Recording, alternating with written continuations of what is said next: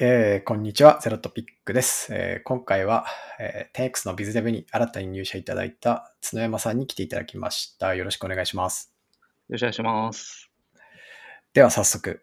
あの、簡単な自己紹介お願いします。はい。えーありがとうございます。えー改めまして、えービズデブに入社しました角山と申します。えっ、と、簡単にキャリア説明させていただくと、えー新卒で2012年に、えー価格コムという会社に、えー入りましたと。えーまあ、価格 .com とか食べログやってる会社で、まあ、事業開発を3年間ぐらい、で、経営企画を、まあ、1年間ぐらい IR をやって、でその後に2016年に、えー LINE 株式会社に転職をして、えー LINE の事業戦略室というところで、いわゆる新規事業を検討する部署で、えーゴリゴリ事業開発をしておりました。でその中で、えっと、M3 さんとのお JV という形で、えー LINE ヘルスケアという会社を立ち上げて、まあ3年間ほど、えー事業責任者としてコミットして、えー11月から、えー、10X にジョインさせていただいている次第でございます。はい。ありがとうございま。以上ですす。じゃあちょっとあの価格コム時代から掘っていこうと思うんですけど、価格コム時代は事業開発としてこうど、どのサービスというか、結構価格コムもプロダクトがたくさんあると思うんですけど、はい。こうどのプロダクトだったり、まあ、どういう役割をやってたのか、もう少し詳しく教えてもらえますか？はい、ありがとうございます。えーっと、そうですね。だいぶ今思うと謎な事業をやってたんですけど、価格 .com って、いわゆるあのアフィリエイトのサービスなので、価格比較をして、まあ、EC サイトに飛ばして、えーまあ、チャリンチャリンというもの、モデルなんですけど、まあ、そうではなくて、なんか自分たちで、えっと EC サイトを立ち上げて、まあ、在庫を持ったりだとか、えー各事業者と提携して、えーっと e コマースをやろうというフィジビリがあ当時始まってまして、で、その中で、商材としては、まあ、二次流通の中古スマートフォンと、格安 SIM をセット販売して売りまくるっていう 事業の、ーえー立ち上げて1ヶ月経ったぐらいの時に新卒で入って、なぜか角山そこやれみたいな話になり、3年間ぐらい中古携帯を売ってました。えー、えっと、それって何年から何年ぐらいの間ですか？2012年から14年とか5年とか。なるほど。なんかその当時って結構僕のイメージなんですけど、まだスマホの二次流通ってそんな盛り上がってない印象があって、むしろそっから後がすごい盛り上がってきた印象があるんですけど、そうですね。ね市場感どんな感じだったんですか？そうですね。なんかまだちょっと早い感は、まあ確かにあって、格安 SIM MVNO も出てきたぐらいだったので、まだまだキャリアの通信の人ばっかりで、今みたいに LINE モバイルとか楽天モバイルとか乗り換える人もいなかったので、で、携帯も、まあスマートフォン出てきて iPhone 当時、なんだっけな、6とか7とかだったので、まあ、新しい機種が出たら旧機種が、まあ、リリージューツに入ってきて、それをひたすらまあ売るみたいなことをやってましたけど、まだ、うん、あまり一般化はできなかったなっていう感じでしたね。なんか当時ってその SIM フリーの iPhone 手に入れるの結構大変だったっていう記憶があって、ははい、はい。なんでそうこう二次流通に出てくるのもそのソフトバンクの iPhone みたいな感じで出てきてて、こう、はいなかなか自分に合う機種がないなって、当時探して会うことがあってですね、それを思い出しました。ね。うんいやー、わかります。白ロム問題、赤ロム問題みたいな、その、SIM をこう解除できないみたいな、いろんな問題もあったりして、結構難儀はしてましたね。そうっすよね。ありがとうございます。で、次、あ、そっから LINE に行かれて、えーっと、そうですねまあ、ヘルスケアの事業をやられてたってことなんですけど、これはなんかどういうきっかけで転職したり、そのヘルスケアの方に行かれたんですか？そうですね。あの、価格コムでその中古携帯3年間やった後に、えー経営企画に移動して、えっ、と、IR として1年間ぐらい、まあ、機関投資家に、まあ、決算説明したりだとか、えー、なんだろう、決算説明会、決算資料作ったりとか、なんかそういったことをやってましたと。で、その中で、まあ、IR も面白かったんですけど、こう、会社の各事業の数字を説明するみたいなのが、なんかあんまりこう、自分で事業をやりたいっていう思いが、なんかふつふつと強くなってきて、あの、皆さんが頑張った数字を説明するだけではなくて、自分でその数字を説明できるレベルに事業を成長させたいって思いが強くなり、ちょっと事業開発をしたいと思って、えー、当時たまたま LINE カンファレンスっていうのがあって、事業戦略発表会があった時で、えー、そこでまあ興味を持って、えー、まあホームページから直接応募して、まあ入社したというような形になっています。で、えっと、まさかの直接応募、はい、あ。そうですね。たまたま本当に見つけて応募したら、って感じでした。ごめんなさい。はい。そうですね。あのー、なんでヘルスケアかっていうところでいくと、まあ、いろいろ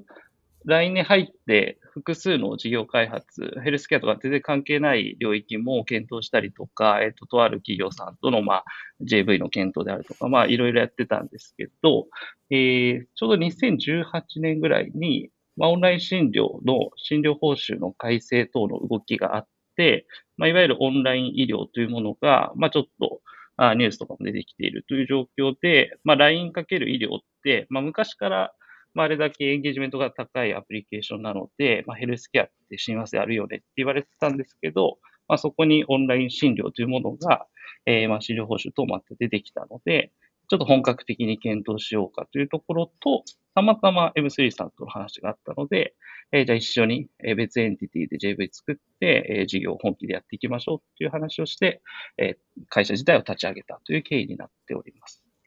うん、なるほど。それ、角山さん的には、こう、いろんな領域、こう、はい、多分こう、種をまいていって、で、その結果、まあ、ヘルスケアの領域 M3 さんとっていう話なのかなと思ったんですけど、はい、個人的なパッションとかウィルみたいな意味でも、ここやりたいなとかってあったんですか？そうですね。本当にたまたまなんですけど、その LINE に転職するときの面接の中で、まあ、いわゆる LINE の新規事業を検討してくださいっていう課題があって、そこで LINE ヘルスケア入れたいですっていうのを あの、転職するときの面接で言ってたりもして、まあ、そもそもその、うん、なんですかね、私の中のパッションとして社会にこう資するサービスをこう作りたいって思いが、まあ、昔からあって、いわゆるまあ医療っていうところはそこに、え寄与し得るというか、まあ、人の命に関わるところなので、まあ、自分たちが作ったサービスで、まあ、少しでも、まあ、命が風救われるっていうことはなかなか難しいんですけど、一つのきっかけとして、まあ、重篤な疾患の早期発見につながったりだとか、いわゆる医療との距離を近づけることができると、まあ、自分としてはそこに熱量をあの持って取り組めるなっていうところがあったので、まあ、そこのパッションがありきで、でたまたま 転職の時に課題として出してたっていうところも相まって、ヘルスケアっていう会社を立ち上げる、至ったというような感じです。じゃあ結構そのご縁というか、はい。いろんなこう、タイミングが折り重なった転職だったんですね。おっしゃる通りですね。本当に。はい、究極にはもうご縁でしたね。はい。ご縁ですね。なはい。あと、なんか、あの、かの有名人がボスだったっていう話を、あの、ちらりと聞いたんですけど、増田さんでしたっけ、はい、増田さんが。あ、増田さん。はい。はい。そうですね。増田さんがどんな感じで仕事するのかなとか、すごい気になるなと思って。そうですね。ただその事業戦略室に LINE に入った時も、増田さんと事業戦略室の室長と私だけっていう3人しかいない時で、あそこから、まあ、増田さんがこう、まあ、あれどうなの、これどうなのみたいなのがポッと出てくるので、そこをこう調査して、使用性検討してみたいなことをやっていたので、入社当初からだいぶ近い距離で仕事させていただいていて、で、LINE ヘルスケアというのを立ち上げた時にも、まあ、取締役で入っていただいて、えー、まあ本当に習字とか、アーケー会議とか厄介でひたすらこうコミュニケーションするっていうような間、間柄というか、そういった距離感で仕事させていただいてました。うんうん。なるほど。ありがとうございます。なんか、角山さん、すごい、僕は、その、まだ入ってそんなに日が長いわけじゃないですけど、はい、仕事めっちゃ丁寧だなって思うんですよね。そうっすか。なんか、はい、うん。こうインプットガッて入ってきても、結構綺麗に丁寧にアウトプットして、こう全体の認識を揃えていくっていう。で、それで事業をこうなんとか前に進めていくっていう、なんかその営みがすげえ丁寧ですごいなと思っていつも見てるんですけど、なんかこう、なんですかね、こう大事にしてることとかあるんですか？そうですね。どうなんだろう。まあ、結構ドキュメントというか、自分のあの、こうやって話してても結構口下手なので、喋りが下手すぎて、だいぶそこは自分としても、その、直さなきゃいけないなとは思ってるんですけど、自分が喋りが下手な分、ドキュメントをひたすらアウトプットを、まあ、綺麗にするというか、合理的に説明できる状態にするっていうのは、あの、だいぶ意識してやっていって、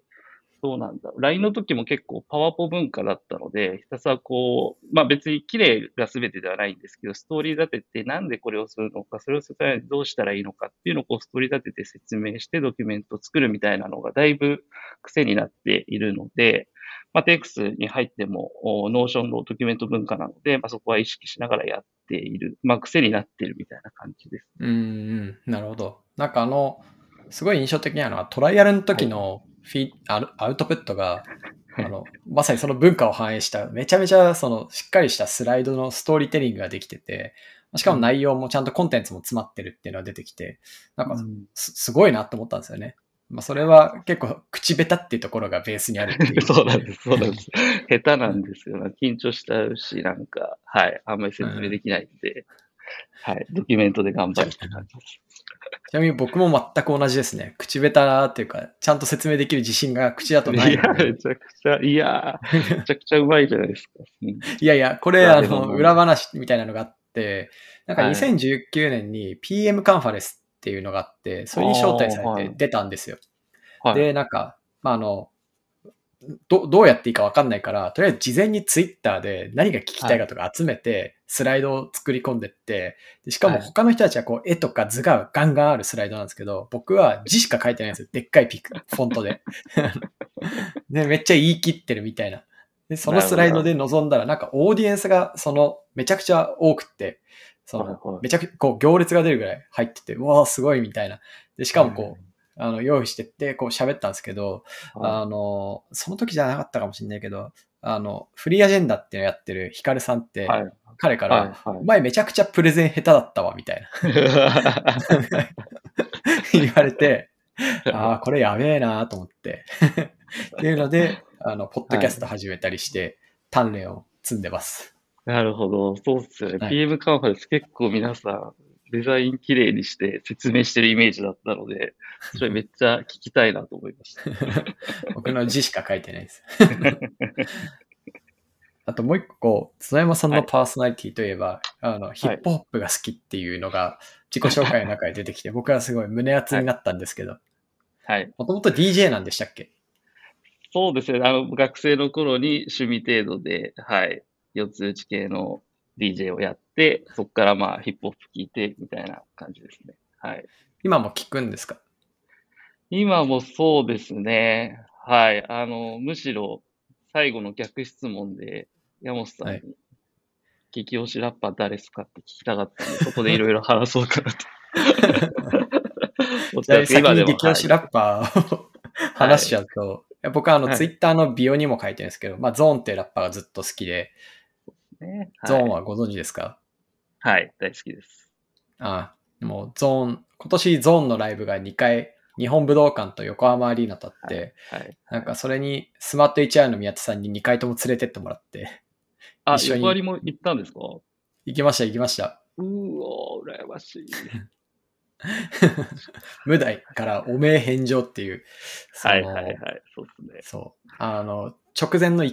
数週間前にあの、ヒップホップのなんか、どっかのフェスみたいなのが、こう、酒も出てるしってね、めちゃくちゃ叩かれて、ラッパーはダメだみたいな世間の目が向いた3週間ぐらいにゾーンのライブで、なんかもう、おめえ返上っていうタイトルで、もう、ゾーンも出てくるなり、初めの MC で、絶対に、こう、唾を飛ばすなとか、かん、その、換気もするからとか、もうこのマナーを守ってヒップホップのお面を返上しましょうって言って、うわーってなるっていうライブだったんですけど、すごい良かったです羨ましい。ああ、もう生ゾーン見たわけですね。生ゾーン行ってきました。あの、この収録してる今日ね、多分、あれですね、お名返上のライブ DVD が出てるんで、そうなんですよ。ぜひ、もう、ぜひ買ってください。買うつもり満々です。もう武道館の DVD はもう、見まくっていて、あの、なんか疲れてストレス溜まったら、あの、レターを聞いてちょっと泣くっていうのが ストレス発散方法なんで、あの、武道館生で見たんですね。そうなんですよ。めっちゃ染みるんですよね。うん、そう。でも武道館と横ありだと僕は武道館の方がやばかったなと思いますね。やー、やっぱあの、コラボというか、アーティストだいぶ来てたんで、なんか、同窓会みたいになってまし。たもんね。そうですね。アナーキーとボスと、なんか、あの、アクロとノリキヨとハンニャと クレバとみたいな、なんかすごいライブでしたね。慎吾西成もいましたもんね。あ、そうそうそうそうそう。昭和レコード勢ぞろいみたいな。そうですね。あれは痺れますね。い、や、前回とか、とちあいさんとか、上村さんとか、ポッドキャ小崎さんも、はいはいめっちゃ喋り上手くて、めっちゃ優秀で、今までのキャリアすごすぎるみたいな、だいぶ、この回大丈夫かなって心配してたあの、ラップ。いやいや、なんか、大丈夫。その、濃いところがね、皆さんにご理解いただけたら いいなと思うんですけど、ちょっと本題の方に戻していくと、まあ、そこからその LINE でしっかりキャリアがある中で、えっ、と、まあ、どうして 10- 10X、なんかどうやって知ったのかとか、どうやってこう、10X いいなと思ってもらったのかみたいなところを教えてください。はい。そうですね。あの、テックス自体はもうそれこそゼロトピをですね、まあ、いつかな、1、2年前、2年ぐらい前からずっとたまたまツイッターとかで知って、あの、まあ、通勤の時とか、まあ、週末のランニングの時とかに、あの、ひたすら聞いて、山本さんの発言であるとか、まあ、テックス社としての経営思想や事業開発の妙みたいなのを、あの、逆にこう、私として足りない部分もあったので、習得させていただいて、まあ、前職でちょっと試してみたりとか、試行錯誤したりとかさせていただいてて、だいぶこう、ナレッジを貯めるための一つのインプットとしては、あの、ゼロトピを結構聞いてたので、まあ、その時からテンクスのこと知ってましたと。で、えっと、まあ、LINE ヘルスケアは、まあ、自分でこう、立ち上げの時からコミットしていたので、で、事業全体を見てたので、まあ、全然辞める気はさらさらなくて、あの、ずっとこの事業を成功させようというところでは思ってたんですけど、たまたま今年の7月に、まず第一子が生まれて、育休を取得したんですけれども、まあ、その時に、まあ、前職も相当、あの、忙しいところもあって、走りまくってた中で、一回こう立ち止まって自分の人生をこう考えたりだとか、まあ、子供が生まれた顔を見たりとか、こう抱き上げた時に、なんかちょっとこのままでいいのかなっていうような思いが強くなって、よりこう、自分自身も、まあ、非連続な成長させたいというところであるとか、えー、なんだろう。まあ、よりこう社会に資するサービスを作りたいという思いが強くなって、ちょっと違う、えー、環境に身を置いてチャレンジをしたいなというのが、まあ、育休の時に思いましたと。うん。で、その時に、まあ、前からテイクスのことはゼロと P で聞いていたので、ななんとなく、ごめんなさい、なんか、僭越ながら、次行くならこの会社だなっていう直感が、こう、ポッと出てきて、で、あの、オープンオフィスじゃないか、あれはなんだっけな、ウェビナーに参加させていただいて、うん。で、まあ、リッチャさんから面談のご連絡来て、うんうん。山本さんと話して、えー面談して、トライアル受けて気づいたらここにいた、みたいな 感じになってます。確かになんかあの、ウェビナー、何かのウェビナーだったと思うんですけど、そっからなんか僕らもこう、角山さんを追いかけ回してるというか、多分結構な頻度でカジュアル面談とか、あと、ねぜひ先行にみたいな話をずっとしてきて、はい。あの、ご縁が持ってたのは、粘りがちですね。いや、ありがとうございます。ありがとうございます。ありがとうございます。じゃあ、そうですね。えーっと、次、こう、10X 入ってから、こう、どういうテーマとかを担当されてるかっていうのを教えてください。はい。そうですね。えっと、ビズデブとして、まあ、11月10日から業務委託で、12月1日から、まあ、正式にジョインさせていただいたので、まだ1、2ヶ月という状況ではありますけれども、えっと、まあ、とあるパートナー様の PMO として、カウンターパートに立って、プロジェクトマネジメントをしていくというところと、まあ、あの、他のプロジェクトに、えーサポートさせていただいて、またタスクベースで、あの、いろいろ動かしていくみたいなことを、まあ、ビズデブの中でやらさせていただいております。はい。簡単ですが、こんな感じです。ありがとうございます。え特になんかあの、直近だと、まあ、割とそのドラッグ系の案件もはいたくさんあって、まあ、そういうものを結構集中的に、まあ、ある種意図的に角山さんに持ってもらってるんですけど、やっぱりこう、規制とか、えーっと、その、召集感っていうよりは、その、うんなんだろうね、規制とか、そのいろんなルールのもとに事業を展開しなきゃいけないっていう、その難しい局面でも、こう、涼しい顔してやられてるなっていう。その辺はやっぱりこう、前職の経験が生きてんのかなみたいな感じを持ってるんですけど、いかがですか？そうですね。そうですね。あの、前職で、まあ、いろいろ、まあ、オンライン診療がメインだったので、本当に規制産業なので、まあ、厚生労働省の、まあ、様々なガイドラインであるとか、まあ、厚労以外にも様々な省庁のガイドラインを準拠して、えー、やらなきゃいけないだとか、まあ、医療国ガイドラインに準拠しているのか等ですね、まあ、いろんな、あの、規制がございましたので、まあ、そういった、ななんでしょうね、省庁が定めるルールに沿っ、え、どう運営したらいいのか、どう表現したらいいのかっていうのは、だいぶやってきたので、えー、こと、このドラッグストアにおいても、え、同様にですね、え、そこの知見を活用できたりだとか、まあ、私は結構医療どっぷりだったので、ドラッグとかってなると、よりこう、ヘルスケアに近しいセルフメディケーションの領域であるとか、プライマリーケアっていうところに入っていくので、ちょっとそのまま知見を活かせるかっていうと、だいぶラーニングしなきゃいけないところもあるんですけど、えー、あそこをやらせていただいて、えー、おりますね。はい。ありがとうございます。なんかあの、実際にこう仕事をしてみて、えー、っと、はい、なんか外から、ね、ゼロトピック聞いて、こう、はい、なんとなくふんわり思い描いてたものと、中入ってみた時のギャップみたいなものとかってなんかあったりしました？ギャップ、まあギャップっていつも、その、こうサプライズ的なものもあれば、もしかしたら、ちょっとあれこうじゃないんだみたいな、揃ってないじゃんみたいなのもあると思うんですけど、その辺はどうでした？そうですね。だいぶゼロトピ聞き込んでいたのと、トライアル でいろんな方とお話しさせていただいたのと、トライアルの時にビズデブって結局全員とワンオンワンさせていただいて、誰が何してるかとか、どんなモチベーションでどんな仕事してるのかっていうのをだいぶ聞き出したので、うん、そういう意味ではその認識の相互とかギャップは特になかったです。で、細かいところで言うと、いざ入ってみると、やっぱ相当な、なんですかね、プロジェクトマネジメントするために、えー、やらなきゃいけないタスク量も多いですし、えー、社内外、いろんな方、ステークソルダーを巻き込んで推進する力が、あやっぱ必要になるなというところは改めて感じたので、でそこはまあいい意味でのギャップとして、えー、キャッチアップしながらあ無事にローンチするまでですね、えー、まあローンチした後も非常に重要になるので、まあ、そこをやりきりたいという思いに今なっております。はい。模範解答的な。いやいや、ありがとうございます。ありがとうございます。なんか、とは、とはいえ、まあ、ものすごい、こう、はい、でかい会社のカウンターをしてもらってるんで、相当、はい、本当は大変なはずなんですけど、やっぱ、砂山さんを外から見てる感じ、客観的に見てる限りは、はい、やっぱこうす、涼しい顔っていう言い方はちょっとおかしいかもしれないですけど、こう、そう、仕事、丁寧に積み上げて焦らずみたいなあんまりこう、表情にこう、そういうものが出ないタイプなんですかね。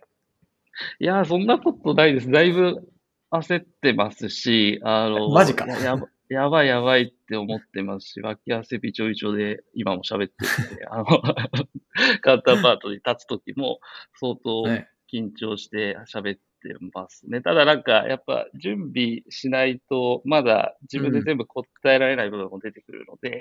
まあ、聞かれた時に答えられるように、それこそドキュメントの整理であるとか、事前の情報集めみたいなのをやって、なんとか、あの、あ焦ってるように見せないみたいなのを意識してやってるのかもしれない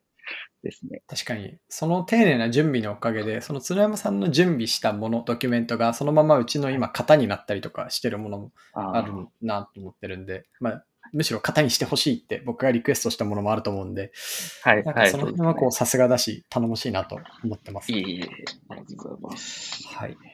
じゃあ、あの、この 10x バリューズ、はい、まあ3つあると思うんですけど、はい、こう入ってみて、あ、発揮されてんな、これとか、これ一番好きだな、みたいなのがもしあれば教えてください。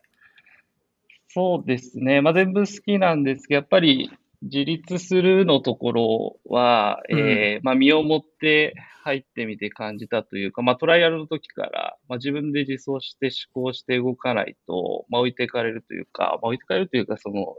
えー、アウトプットをうまく出せないなと思ったので、自立するという力は自分自身も、まあ、よりつけなきゃいけないし、周りの人たちが皆さん体現しているなっていうのは、あの、入ってみて思ったところですね。あの、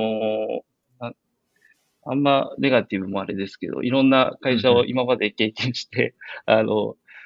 コメンテーター的な口だけ出してあまり手を動かさない人って、まあ、いっぱいいらっしゃると思うんですけど、そういう人がまあ、1ミリもいないっていうか、全員こう、あの、自立して手を動かして、あの、前に進めていく推進力があるメンバーばっかりなので、本当にこう、X に入ったのも、オンラインのグロッサリーであるとか、この小売の業界で、え社会に、え良きものを作りたいという思いもあるんですけども、やっぱ人を相当重視して今回、あの、今回というか、まあ、転職させていただいたので、まあ、そういう意味でも自立する人であるとか、まあ、それこそ逆算する思考であるとかっていうのが体現されている人たちと一緒に働けていることが、まあ、今、非常に楽しいやりがいになってますし、バリューを発揮しているなというのは感じます、うん、あ、めっちゃいい話だ。それで言うと、あの、ちょうどね、先週、オフサイトというか、はい、初めて全社員集まるみたいなのをやったじゃないですか。はいはい、あれとか、はい、多分その入社の前のプロセスでも、ほとんど人とリアルで会うことって多分なかったと思うし、今も、その、津山さん結構オフィス来る頻度高い方だと思うんですけど、でもこう、はい、埋ま埋まることなんかないじゃないですか。うん、そうですね。うん。あのオフサイトどう、どうでしたっていうのは？いやー、めちゃくちゃ良かったですね。ああやってオフラインで話できたのと、やっぱりエンジニアの方とか、まあ入社して、 Zoom でワンオンワンはさせていただいたんですけど、いざこう対面で話をしたりだとか、まあ結構お子さんが今年生まれた人が多くて、あの、そうですね。あ、同じ、同い年ですね、みたいな、今、赤ちゃんどんな感じですか？みたいな話を ひたすら懇親会とかでさせていただいて、相当、あの、はい、いい時間を過ごさせていただきました。で、あと、バリューの話とかもできたので、非常に良かったです。うんうんうん。はい、バリューの話とか、こう、みんなからのフィードバックがすげえ良かったなと思ってて、今まさにこう、経営会議でどうアップデートするかみたいな話をしてるとこですし、うん、あとは、やっぱこう、全員集まっると、なんかエネルギーすごいなみたいな。圧が、おお、すごい人いるみたいな 感じがすごいなと思ってね。結構僕もびっくりしました。はい。ありがとうございます。いや最後逆質問コーナーってね、さっき1個出ちゃったのでもう一つ消化済みですけど、もう一つありますか？まあ、もしなければ、はい。もう一つ押しますけど。3つ持ってきてどれか選んでくださいって言おうとしてて、1つが、ラップスター誕生優勝誰と思いますかっていうのと、それね。はい。それそれにしよう。それにしましょう。それにしましょうか。はい。うん。まだ結果って出てないですよね。出てないですね。今何残リアルとか、放送上はで出てないですけど、リアルでも出てないですよね、きっと。そうですね。確か今、あの、えっと、サイバールイと、はい。あと、僕が推してたスカイが落ちて、えー、っと、あれですね。名前忘れちゃった。藤田井藤田井。はい。はい。で、3人目は、あの、奈良の。奈良の同じ名前の正代のイースターです。あ、そうだ、イースターくんでしょ。はい。で、4人目が、あの、フリースタイルで収録、収録というか、レックをする、はい、えー、ショーウィーレンゾ。ショーウィーです。はい。あと、もう一人いましたっけ？あれだ。えー、っと、エイデン。千葉の。エイデン。はいはい、はい、エイデンですね。はい、いやー、惜しか。いやー、まあ、こんながと、あの、藤田糸じゃないのかなって、ちょっと思ってますけど。そうですよね。うん、いや、わかります。いや、僕もそうですね。藤田糸の、あの、スカイとのコラボとかで、惜しみなく自分のこのスキルをこう、ライバルに教えるみたいな、懐の広さ、深さが、あいつ仕事できんな、みたいな。行くな、優勝するな、って僕も思いました。いや、わかる。なんかあの、今回審査員が結構ガラッと変わって、観点がいろいろ加わったなと思うんですよ。はい、なんか一つはこう、う Awich が入って、なんか多様性とか、うん、なんかそういうのが出てきて、 AKLO が入って、その英語の使い方みたいな。で、あの、 BAD HOP の二人が入って、なんかスターってのはみたいな。やっぱその市場にコントリビューションするやつだみたいな、その コミュニケーションすごいしてくるじゃないですか。だからその観点を誰が一番出すんだみたいなのが、結局そのライブパフォーマンスプラスに乗っかって出てくるなと思ってて、その感じも踏まえると、いや、藤タイトをスターに最後するんじゃないかなっていう印象。もうスター性ありますもんね、すでに。かっこいいし、ね、なるほど。いや、同じですね。はい、いや、ね、ありがとうございます。今週末かな？今週末で終わりですかね？今週末で終わりだと思いますね。はい。お、楽しみ。じゃあ、それで最後答え合わせをしましょう。しましょう。はい。じゃあ、なんか半分ぐらいこう趣味の話した気分ですごい楽しかったですけど。はいありがとうございます。はい、いえいえいえ。はい。今回、綱山さんに来ていただきました。ありがとうございました。ありがとうございました。